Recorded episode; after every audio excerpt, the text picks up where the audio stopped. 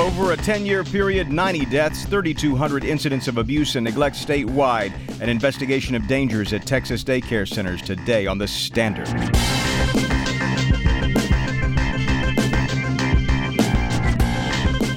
Texas Standard is a production of KUT Austin, KERA North Texas, Houston Public Media, and Texas Public Radio in San Antonio, with support from Rand Group, software delivered as promised. No surprises. I'm David Brown. Alarming findings about the safety of Texas daycare centers in a year long investigation by the Austin American Statesman, one that has led to a legal battle with state officials. We'll hear from the investigative team behind the report.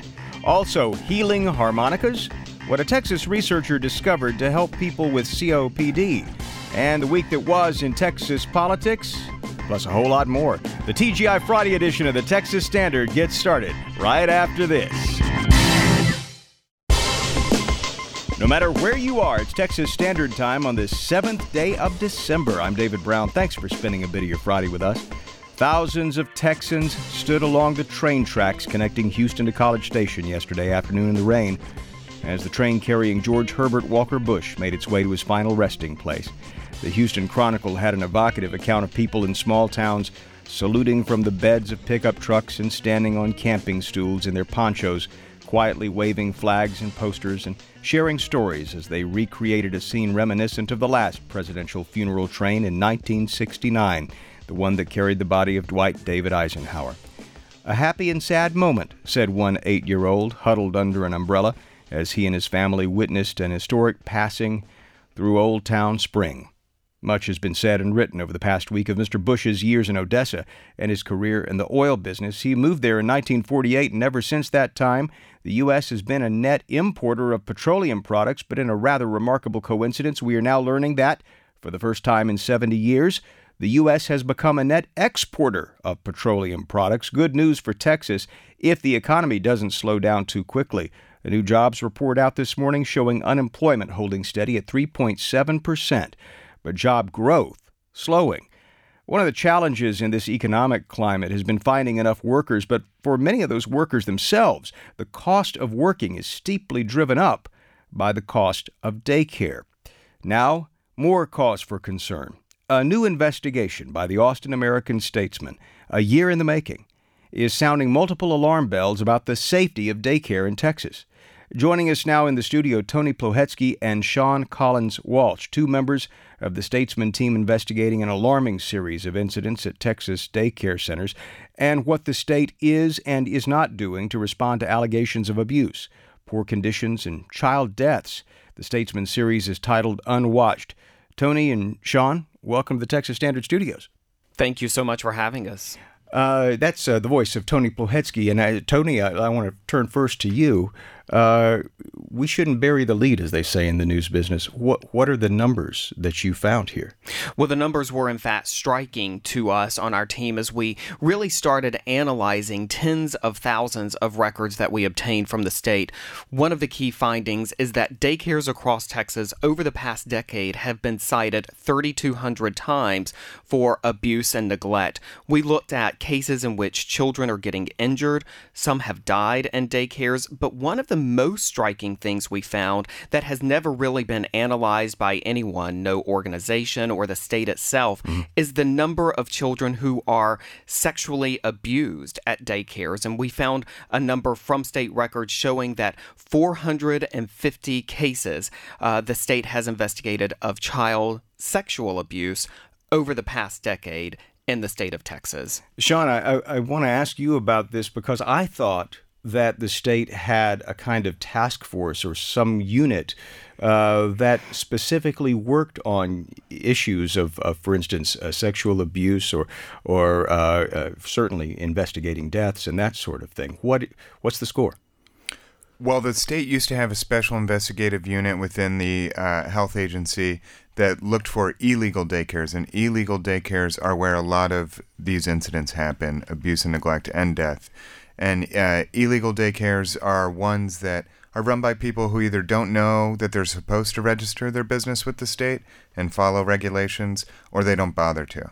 I think an important aspect of this is that when it comes to the existence of these illegal daycare centers, quite often you find situations where parents just can't afford to pay for daycare centers that are fully licensed, right? I mean, that's another fund. And that is one of the main things that we talk about as well as how the economic factors that so many parents across the state of Texas, but frankly also here in the Austin area face, and that is the affordability of daycare and the unfortunate reality about that is that it can drive children into these illegal, unlicensed daycares that are not regulated very much by the state, if at all. And and so those are situations that really can give rise then to children getting injured or killed in those facilities. I don't understand if this is going on. Why is it that that unit that you were describing there, Sean? Why why is it that that that is no longer happening? That those investigations are not continuing? In September 2017, the Health and Human Services Commission shut down the unit, which had been approved by the legislature just four years before at the request of the health agency. Uh, so it was a shock to some lawmakers that we told that it had been shut down. And what the agency says is that uh, either A, the illegal daycares had become so savvy that they were hard to find after they started looking for them, which uh, seems hard to believe for us because I spent some time on Craigslist, found a number of illegal daycares or at least daycares that don't appear in the state's database of legal daycares. I called a few. Uh, we got five on the phone or over email to say either, yeah, I never heard of that. I didn't know I was supposed to sign up, or I haven't gotten around to it, or something to that effect.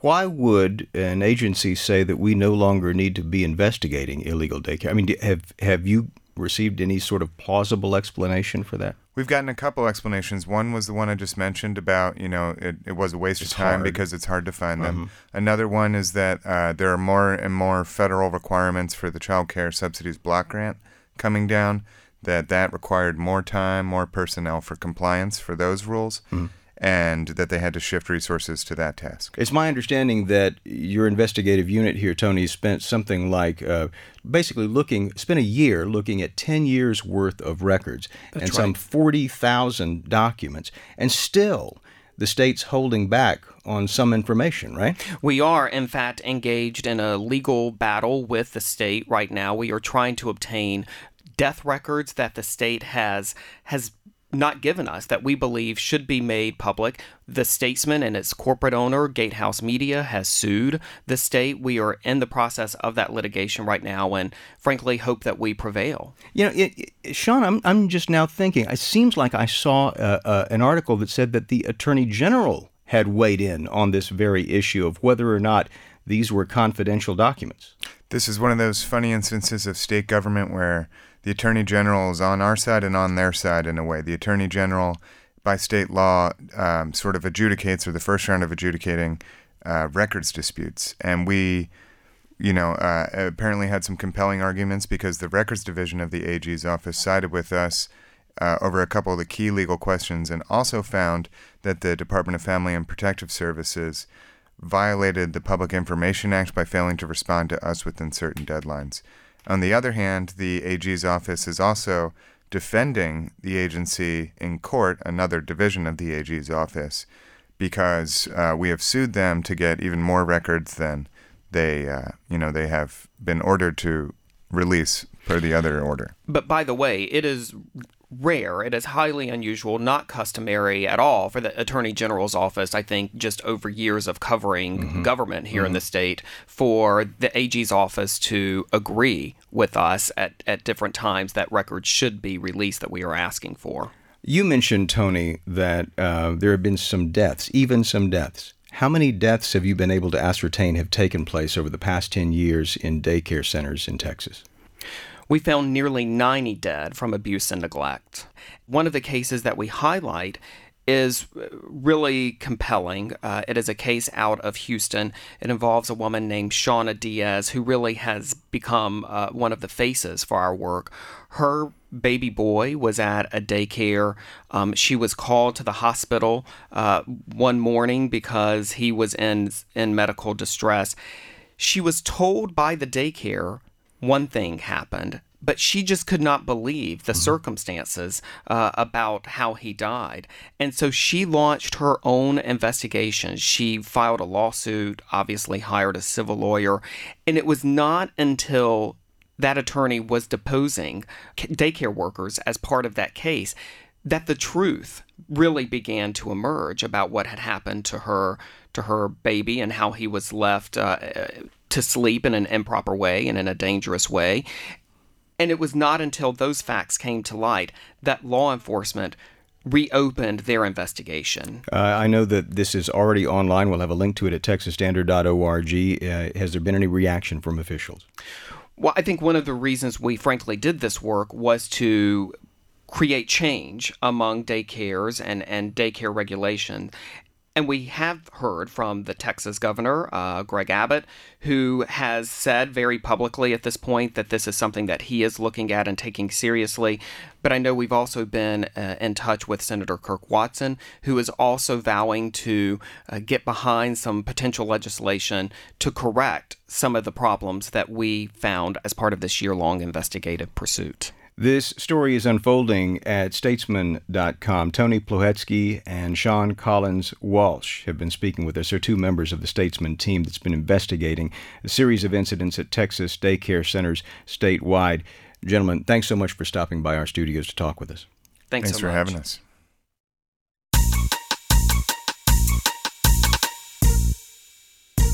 He's back, our social media editor, Wells Dunbar. Hi, David. We're following the conversation around that Austin American Statesman investigation into Texas daycares via Twitter.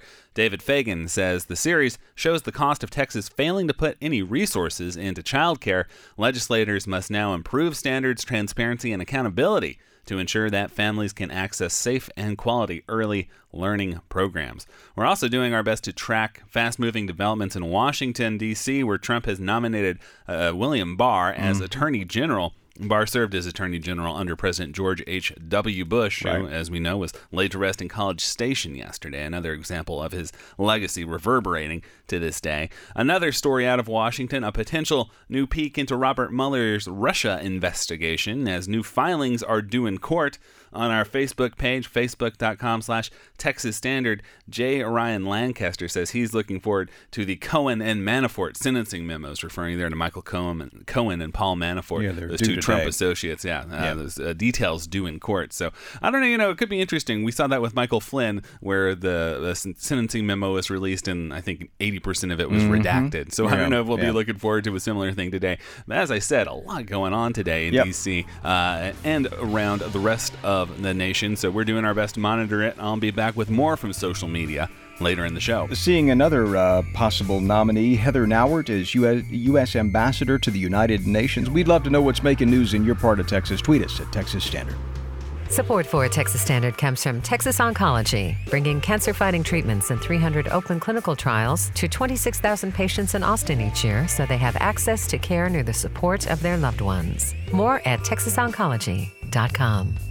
Support for Texas Standard comes from Rand Group, partnering with SAP to deliver business by design supply chain solutions for cost transparency and process integration in mid market companies. More at softwareaspromised.com.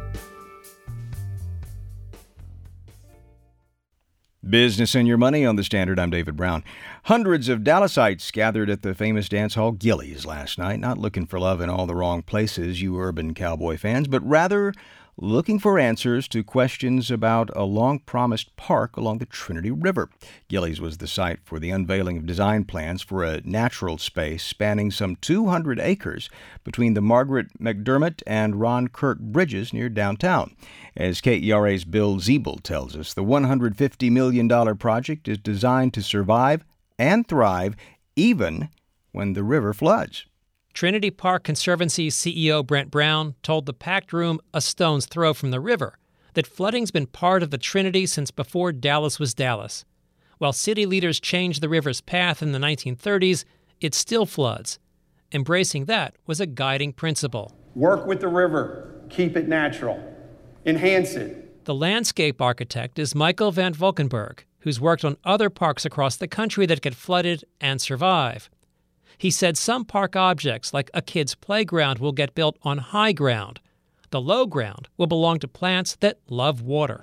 What's really important is water in the root zone.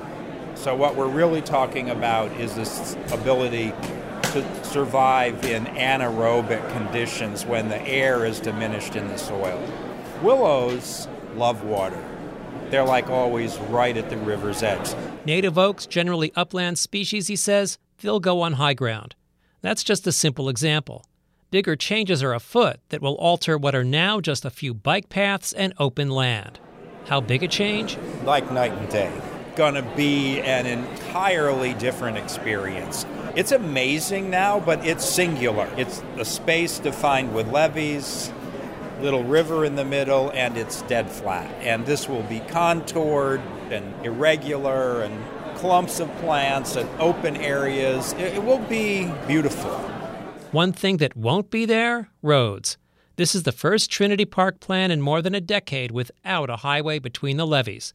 Groundbreaking set for 2020 with the park's opening planned for 2022. I'm Bill Zeeble for the Texas Standard. Support for coverage of business on Texas Standard comes from Texas Mutual Insurance Company, a workers' comp provider ensuring compassionate care for injuries of every size at businesses big and small. Learn more at WorksafeTexas.com. And you were listening to the Texas Standard. You've probably seen these before notices at your local Target telling you the car seat you bought a month ago has been recalled. Shopping for lettuce? Recall there too. VW's diesels? Ditto. Car airbags? Yep, but what about when medical devices are recalled?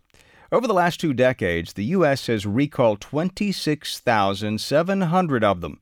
That's according to Mexicanos contra la Corrupción. We learned about that thanks to an investigative team of journalists in Mexico City working in association with the International Consortium of Investigative Journalists. Right about now, you may be wondering why Mexican journalists are investigating medical recalls in the U.S. Well, guess where all those recalled medical products wind up?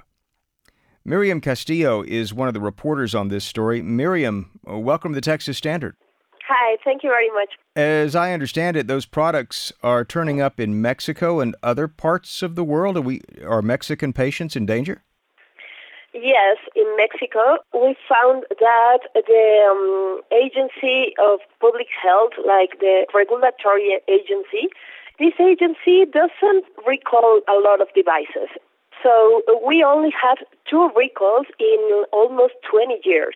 Two recalls in 20 years compared with 26,000 recalls in the United States. So, what do Mexican officials uh, say about why there have been only two recalls in, in Mexico? They say that the devices are safe, and if there's a rupture or there is a malfunction, they are supervising, but they didn't found uh, elements to recall a device. They say the industry have a lot of control, and the, the thing that we found is that the patient here in Mexico doesn't have information. We know that a recall doesn't mean that all the devices has to fail. But here in Mexico, we don't know which devices are failing. I see. So now let me let me ask you uh, because you mentioned that another reason why Mexican patients in particular may be so vulnerable is that Many of these devices are assembled in Mexico. Explain that. The manufacturers are based in, in Mexico. And it's like two process. FDA supervises all the process in the manufacturers here in Mexico. Right. But Mexican authorities doesn't supervise the line of production that are going to commercial here in Mexico. Sometimes in a same factory, there's a line for the products that are going to export to FDA and the United States and another country. And there's another line which they make the devices that are selling here in Mexico. I see. And the process are different. The quality are different. There are five or seven people to supervise a lot of devices, so I see. it's complicated. Now, let me ask: uh, you, you you were part of a worldwide team of journalists, uh, more than 200, uh, who conducted this investigation called the Implant Files. And your investigation found that most countries are in a similar situation as Mexico. You just have a handful of countries regulating medical devices, the U.S., Canada, Brazil among them. Why the reluctance to regulate? I, I think it's, um, it's a lot of lobbying I think it's a lot of money in between in the negotiation and something like that. We are like a weak market, but uh, we are a huge market. There's a lot of people, they have a chronic disease, and there's a big, big market. So we found it's more easy to them to help the enterprises and have a, an income, a regular income, because the inversion of that uh, enterprises is it's big and it's right. getting bigger. I see what you're saying, but now one issue is whether or not these companies are just lobbying. In other words, to get laws that are favorable. It's another thing if there are payoffs involved, and that's corruption. So, is there any evidence of actual corruption? Uh, there were bribes, and, and they have a, a, a lot of contracts, but here doesn't punish the bribes or corruption. Here there's there's not there's not punishment for the bribes. The bribes are, are exposed, and there's not punishment for them. Yes, I see exactly. Uh, do you know? I mean, there have been class action suits against certain uh, companies manufacturing medical devices here in the U.S.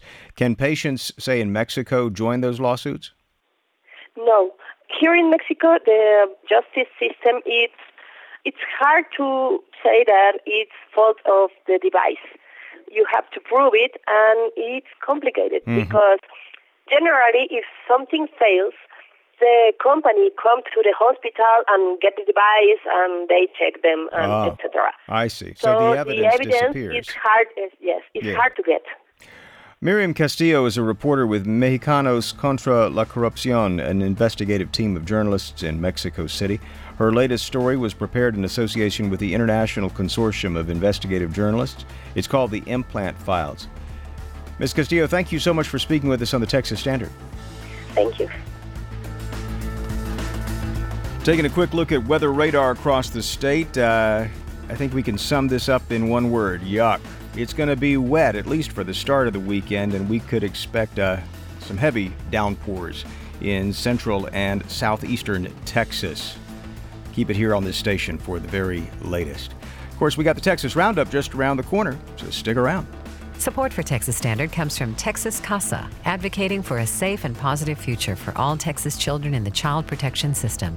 Volunteer information at becomeacasa.org. Every child has a chance. It's you.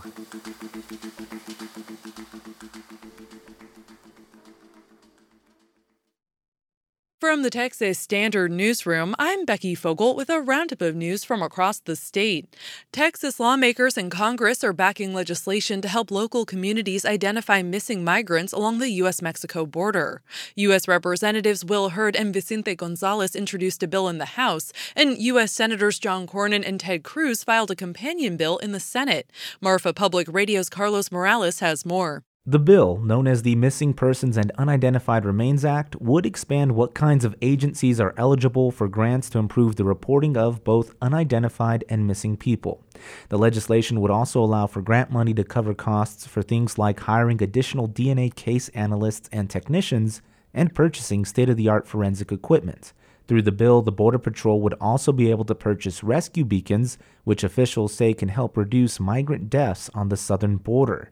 Over the years, counties along the Texas Mexico border have recovered hundreds of unidentified remains. In Marfa, I'm Carlos Morales. The Centers for Disease Control and Prevention is partnering with the City of Austin to help improve dockless scooter safety and enforcement. KUT's Delia Jones has more on the first of its kind project. The Austin Transportation Department, Austin Public Health, and the CDC will look at 37 EMS calls as well as 68 scooter injuries that occurred between September and November. The study hopes to improve existing dockless mobility regulations. Robert Spiller is the director of ATD. We want to make sure that, that we truly take a deep dive into the health data to make sure uh, of the information we're getting. Austin has almost 12,000 authorized dockless devices operating in the city. City Council is expected to meet over the recommendations from the study by next spring. Delia Jones, KUT News. Today is Pearl Harbor Day, and in just a few days, there's another anniversary born out of the atrocities of World War II. Monday marks 70 years since the adoption of the Universal Declaration of Human Rights. The United Nations enacted the document on December 10, 1948. A Central Texas group will be commemorating this historic milestone over the weekend at the state's capital. Carolyn Parker's with the Ethical Society of Austin. She says they plan to read all 30 articles in the Declaration. It begins with this first article, the first right. All human beings are born free and equal in dignity and rights. They are endowed with reason and conscience and should act towards one another in a spirit of brotherhood. The reading will take place on Sunday afternoon on the south steps of the Capitol. That's Look at News from across the state. I'm Becky Fogel for the Texas Standard. Support for these Texas Standard headlines comes from the law firm of Barron, Adler, Clough, and Oddo, handling eminent domain and condemnation cases throughout Texas, protecting private property rights for over 30 years. BarronAdler.com. This is the Texas Standard. The largest conservative synagogue in the U.S. is where? If you answered Texas, then here's the follow up guess the city. Some 2,300 families are part of the congregation of Beth Yeshurun a temple that has thrived in Houston for decades. If you're somewhat surprised by its size and location, then perhaps that underscores the significance of an effort at Rice University to bring attention to Judaism's history in South Texas. Josh Furman is the director of the Houston Jewish History Archive. Josh, welcome to the Texas Standard. Thank you so much. I'm not sure if a lot of people would think of Houston as having one of the largest Jewish congregations in the U.S. Tell us a little bit about the congregation and why this is so important to your effort. Well, the congregation was originally founded in uh, 1891, so it's well over a century old. You're exactly right. I think when most people outside of Houston or Texas think about the American Jewish community or think about synagogue life, they don't think of Houston, but but in fact, Beth Yeshurun is the largest synagogue uh, within the conservative denomination of Judaism, and uh, it's really incredible that we've been able to preserve its history, so much of which was affected by uh, Hurricane Harvey last August, when the synagogue flooded for the very first time. Yeah, tell us a little bit more about that. Uh, I I do know that it was badly damaged during Harvey uh, I guess, uh, how much of, of, of the archives were you actually able to, to salvage, and, and what does this mean for the archive? Well, luckily, we were able to get into the building rather quickly. There was a large team of uh, both professionals, uh, historians, and archivists, as well as volunteers from the community, and even from Rice University, where I work. Uh, teams of students came uh, to help in the recovery effort. Um, and we had, there's a room uh, in the uh, synagogue where we just laid out hundreds and hundreds of pieces of paper and photographs on sheets of plastic to, to dry them out and, and triage. And uh, because we acted quickly, we were actually able to save the vast majority of the materials. Most of this stuff, by the way, dates back to the beginning of the 20th century um, to the 19 teens. So there's quite a bit of history there, and, and luckily we were able to save almost all of it. So uh, the Jewish, uh, the Houston Jewish History Archive, as I understand it, is bigger than just this collection. Uh, what is it that you're hoping to do with with this collection of artifacts, and and in fact, can the public check it out? Absolutely. So we have, as of today, over 80 collections of historical material. Much of it is related to Houston, but we're actually actively engaged in documenting the history of the entire South Texas region. So we have collections that relate to life in Galveston, in Wharton, in Schulenburg, and other um, uh, towns in the region. Uh, and the archive is uh, available to the public. It's housed in the Woodson Research Center, which is on the first floor of Fondren Library here on the Rice campus. Uh, and it's open to the public Monday through Friday, 9 a.m. to 4 p.m.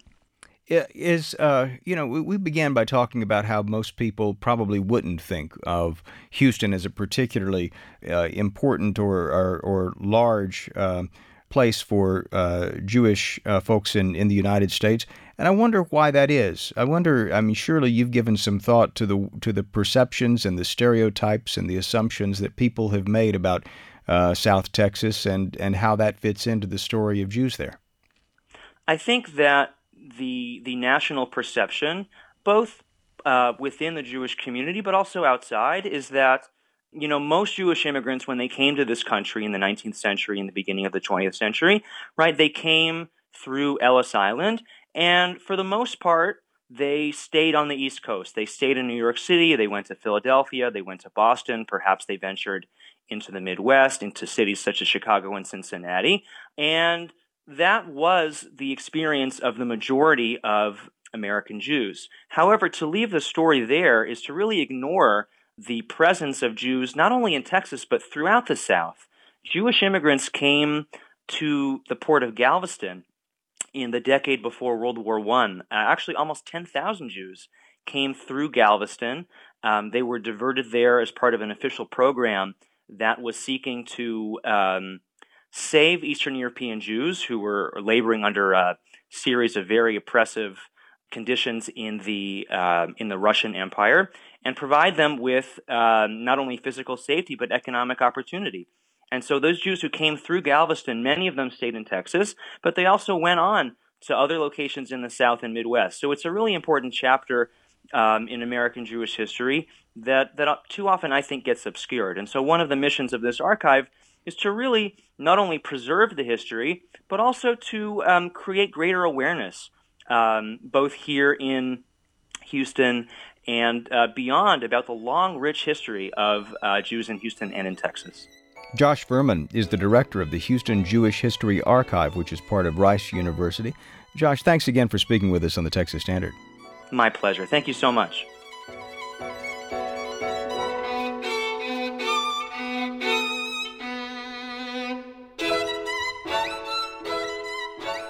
Support for Texas Standard comes from TCU, where horned frogs strive to be a force for the greater good, like Professor Liran Ma, who is developing a program to make an iPhone operate as an inexpensive hearing aid. TCU, lead on.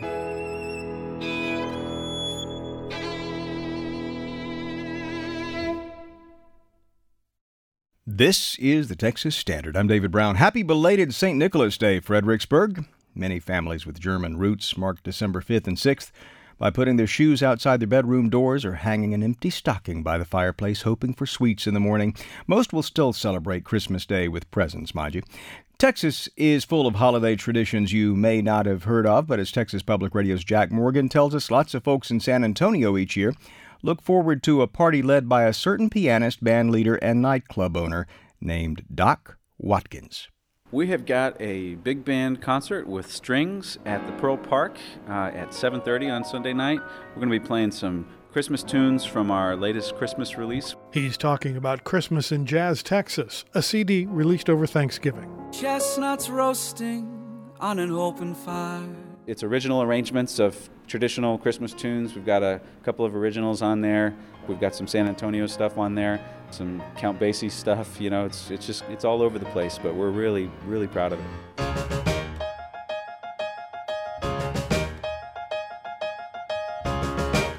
The Sunday night concert is called a Big Band Holiday Classics Concert. How big is the band? It's going to be about 20 pieces.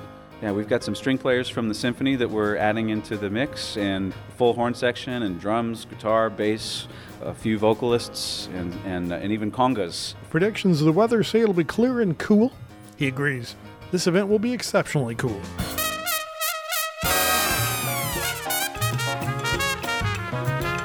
It's going to be a little chilly, so, you know, bring a scarf it's going to be a great time. I'm just excited to see all the people out there. You know, whenever we get to play to a, a, really large crowd of a few thousand people, it's always so much fun, just the energy in the audience. And, and I love Christmas music. The event is free and open to the public.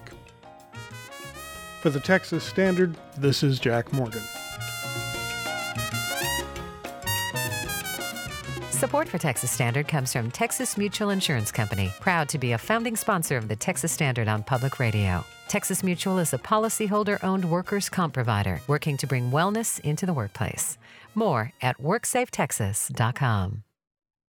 As musical instruments go, you'd be hard pressed to find one as perfect in so many ways as the harmonica. It's inexpensive, it's portable, doesn't require string changes or regular tune ups, just drop it in your pocket and you're good to go.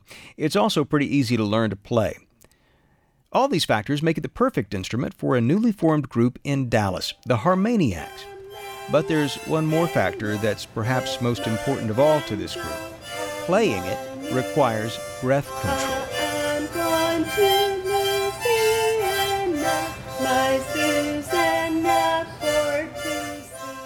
That's a recent clip of the Harmaniacs. What you can't tell from the audio is that some of those harmonica players are actually wearing oxygen tubes. That's because all of them are COPD patients. COPD is chronic obstructive pulmonary disease. It's a lung disease that makes it hard to breathe. But a registered respiratory therapist at Baylor Scott and White Research Institute in Dallas says playing the harmonica can help patients breathe easier. Mary Hart recently presented her findings at the annual meeting of the American College of Chest Physicians, and she joins us now to talk about her findings in our Spotlight on Health project. Thanks so much for your time, Ms. Hart. We certainly do appreciate it. Well, thank you for having me. How did you first get this idea? Well, harmonica playing in COPD groups is dates back all the way in the in the 90s and there wasn't any research that supported that it would really help someone that had COPD. And so we got the idea to go ahead and and uh, study a group of patients that we had here at our Baylor Scott and White pulmonary rehab.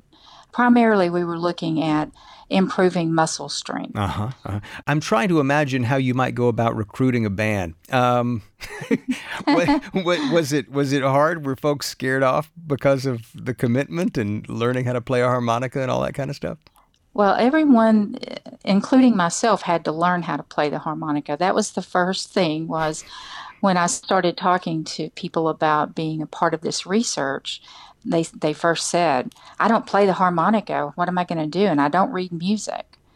But uh, we have a, re- a, music therapist that worked with us, and I'll just have to go ahead and spill the beans. She didn't play the harmonica either; she played the guitar, and so she had to learn too. Uh-huh. And um, so we all learned together during our research project. That's fun. Uh, but seriously, what did your study end up finding? Well, um, before we started playing, we had all of our uh, research subjects or our patients come in one at a time and we evaluated how far they could walk in six minutes. We had them blow into this machine that would measure their lung function. Mm-hmm. I also measured how strong their respiratory muscles were. And then we had a whole, a whole bunch of different uh, questionnaires that asked them about how short of breath they were with different activities and about their quality of life. And so once we did the training, and the training was for a good 12 weeks, mm-hmm. they played one day a week together for a couple of hours. And they were uh, encouraged to play at least five days a week for as long as they could. And most played anywhere from 30 minutes to an hour and a half on their own each day. Um, but we measured um, the thing, same things that we measured after the 12 weeks. Right. And we found out that they had a significant improvement in their muscle strength, their breathing muscles, which relates to them being able to do more um, and be more active and social and more independent. Um, also, their six minute walk, which is the test we did to see how far they could walk in the six minutes, showed that they were able to walk over, um, I think it was over 50 meters more wow. than what they could. And that was very surprising to us because That's dramatic. who would have ever thought that playing a harmonica could improve your walking distance? Well, now this is this is an interesting dynamic here because what, of course, I understand the relationship that you're describing with the harmonica and breathing into the harmonica and ha- regularly practicing and how that might help.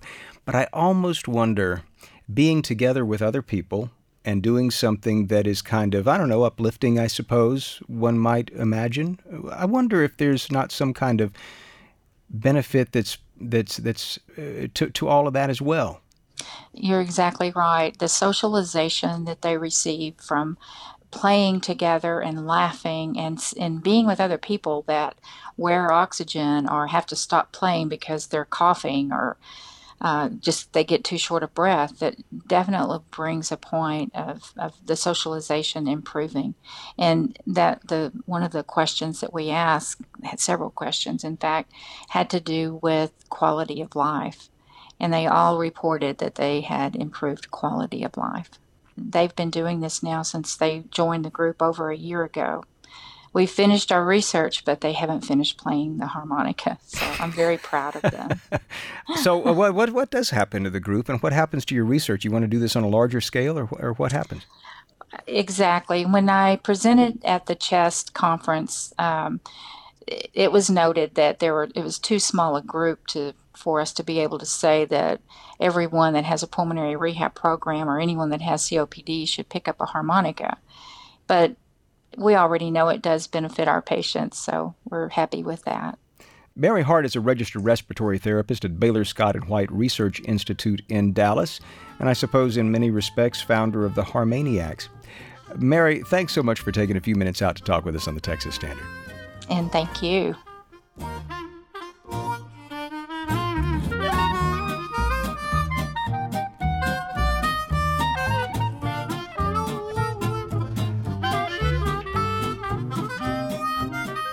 Support for Texas Standard comes from the Texas Tuition Promise Fund and the Texas College Savings Plan, administered by the state of Texas, offering a pair of plans that can help families save toward college dreams. More at savenowforcollege.org.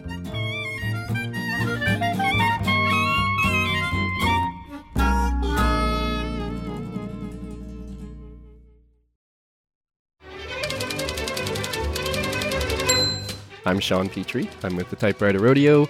In the Typewriter Rodeo, we make up poems on the spot on whatever topic people want. Vintage cameras. You people with your tiny, slim, part phone, part camera, part everything at once devices, let's just take it back a step.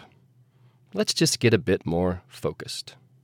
Because here, with this grand machine built to last, as you step under this black cloth, as you point this big box ahead, where everything is about this and this moment only, this is how you truly capture time. For the Texas Standard, I'm Sean Petrie with the Typewriter Rodeo.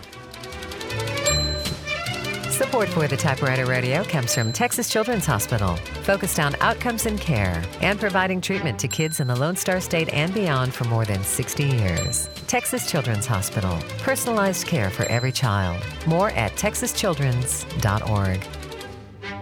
Typewriter Rodeo is fueled by requests. Send us yours. Texas Standard at KUT.org. And then make sure to tune in each Friday here on the Standard. You know, you can also lasso the rodeo anytime on iTunes or wherever fine podcasts are served.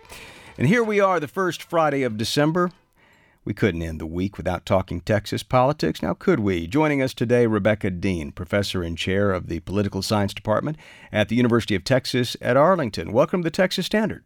Thanks so much for having me. The state's GOP has been getting a lot of attention of late, even from national media. Two issues here. I suppose we should start up in uh, your neck of the woods, uh, Tarrant County, where party leaders are set to vote on, let me get this straight, whether or not to remove one of their leaders because he's a Muslim? That's right. There's a vice chair of the Tarrant County GOP who is a practicing Muslim, and he is also a city council member at Southlake. And there are some folks within the Tarrant County Republicans who want to get rid of him. Well, they want to get rid of him, but do they specifically say because he is a Muslim, because he's a practicing Muslim? They do. They do. They have tied his um, religion to um, Islamic extremism. It's kind of hard to believe that they think that this is going to be good PR, especially given uh, the results from the last election cycle. But wait, there's more. Uh, Texas GOP Platform Committee member Ray Myers uh, wrote on Facebook this week, and I'm going to quote here I'm a white nationalist and very proud of it. What's the story there? Well, I think this reflects, in part because of the president's encouragement of this, you see some people who are equating white nationalism with being patriotic. And of course, you know, that's really a, a twisting of what the word actually means. But I don't know that it's widely understood, um, especially perhaps by um, Mr. Myers. What is this doing to the GOP? Because I know that not all Republicans, not all people who uh, who who are party members uh, would would dare to describe themselves as white nationalists, nor uh, work to try to remove a Muslim from party ranks. Right, and it's not just the rank and file; it's the leaders as well. So, um, back to the Tarrant County story, uh, the current chair of the Tarrant County Republicans has said very unequivocally, I will not remove him. Someone else will have to do this. And then at the state level, um, the state GOP just endorsed a freedom of religion plank. And so I think that the, the local leaders and the state leaders are very aware of the danger that this brings. I'm, I am certain that GOP leaders understand the writing on the wall here. Uh, we uh, can't say goodbye without talking about that Confederate plaque, which uh, is over at the state capitol. It's one been in the news quite a bit. What's taking so long to remove that plaque? Do you think? Uh, I think the election. I think that this was first raised back in 2017. Um, and uh, what's really interesting is that the governor, uh, the outgoing speaker, the incoming speaker, uh, even the attorney general have all said um, this can come down immediately. Um, but I think they were waiting until after the election. Just a few of the stories that uh, you might have missed. Uh, it's been a very busy news week. Rebecca Deen's been following it. She's professor and chair of the political science department at the University of Texas at Arlington. Professor, thanks so much for joining us and have a great weekend. Thanks, you too. And you were listening to the Texas Standard.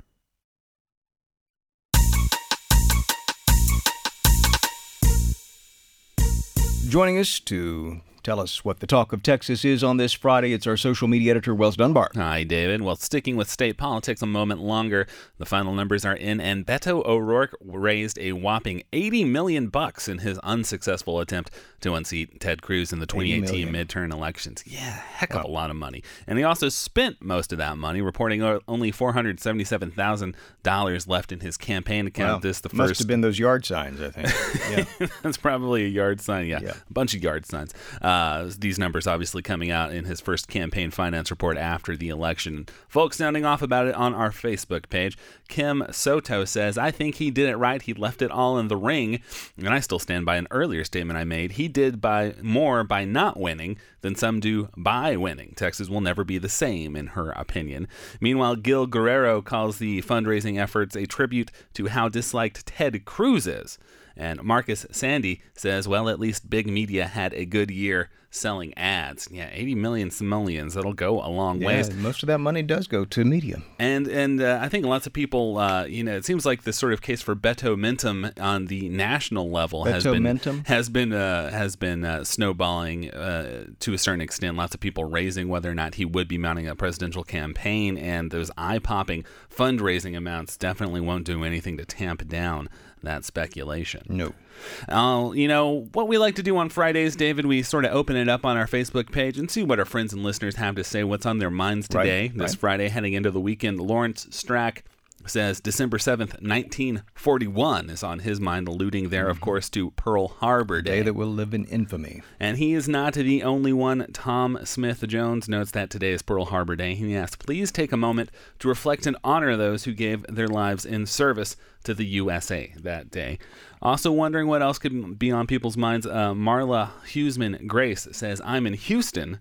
So the bad weather and rain heading our way is Right. on my mind. Looking there, yeah, at the latest forecast, David, it appears, yeah, the flash flood watch today and Saturday. Uh, two, two to five inches expected, isolated spots up to 10 inches. So Gee whiz. could be kind of crazy out there Mm-hmm. this weekend. So obviously, uh, keep an eye on that. Lots of stuff going on. Yeah, there, yeah it's, it's, it's interesting. I'm sort of still thinking about the Pearl Harbor Day. I had an uncle who was uh, at Pearl Harbor. In fact, he was on the USS Arizona Oh, uh, goodness. as a cook. And uh, he used to tell us at uh, Christmas time, he would tell us about, you know, his stories of, of what happened there. And uh, uh, he passed away quite a quite a while ago, but uh, just uh, it's it was one of those events that I think a lot of folks today can't quite fathom. It Yeah. was such a, uh, I think probably the closest thing to it, at least in modern times, must must be 9/11 in terms of the the impact on uh, the, on the nation's psyche. I suppose you could say. I would think so. And just thinking about, uh, you know, both 9 11 and Pearl Harbor Day, just the role that social media and communication and instantaneous stuff plays in our lives today, and just how un- unfathomably different those events would have been uh, with the sort of, you know, 24 hour uh, connectedness we have today for good and for ill. Hard to imagine. Alas, so we're out of time for the big broadcast, but we are going to be back here on Monday, and we hope you will join us. You can keep up with the news 24 7 at texasstandard.org and keep it right here to this public radio station for the very latest on the weather. Hope you have a terrific weekend. I'm David Brown, along with the rest of the Texas Standard team, wishing you all the very best from Austin. Philanthropic support for Texas Standard comes from Casey and Scott O'Hare, the Winkler Family Foundation, Lynn Dobson and Greg Woldridge, Adrian Killam, and the George Huntington family. Would your company or organization like to be a sponsor as well? Contact your local station for opportunities within your community. For statewide sponsorships, visit TexasPublicMediaNetwork.com. PRI, Public Radio International.